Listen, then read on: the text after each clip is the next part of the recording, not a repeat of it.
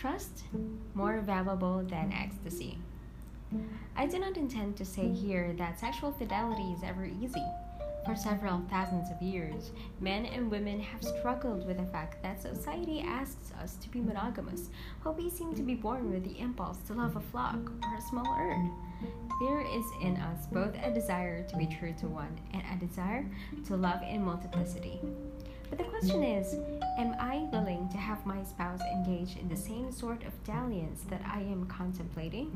Husbands often tell me that they can have a little adventure on the side without jeopardizing their marriage, that they know how to keep it casual. But when I ask if they are willing to grant their wives the same privilege of casual license, they blanch. Bertrand Russell was a great advocate of free love, except that he did not want anyone fooling around with his wife. In the long run, there is something much more valuable than the ecstasy of a new sexual fling. It is trust. I happen to be married to a woman who is extremely attractive. Moreover, she has a wonderful laugh, enjoys the company of men, and always has guys around her when she's in public.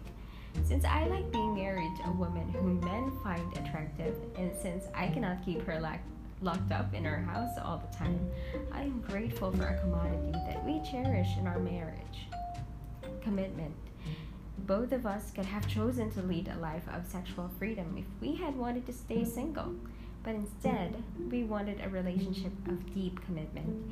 This allows us the freedom to care about people of the opposite sex and to enjoy friendships with them. But when we sit down together in the evening to share the events of the day, we do not have to ask if our beloved has been true. Sometimes I think I'm a pretty sexy fellow, but even in my more delusional states, I do not suppose that my sexuality is so overpowering that my wife is never attracted to other men. In fact, I am sure that at times some of them look better to her than I do.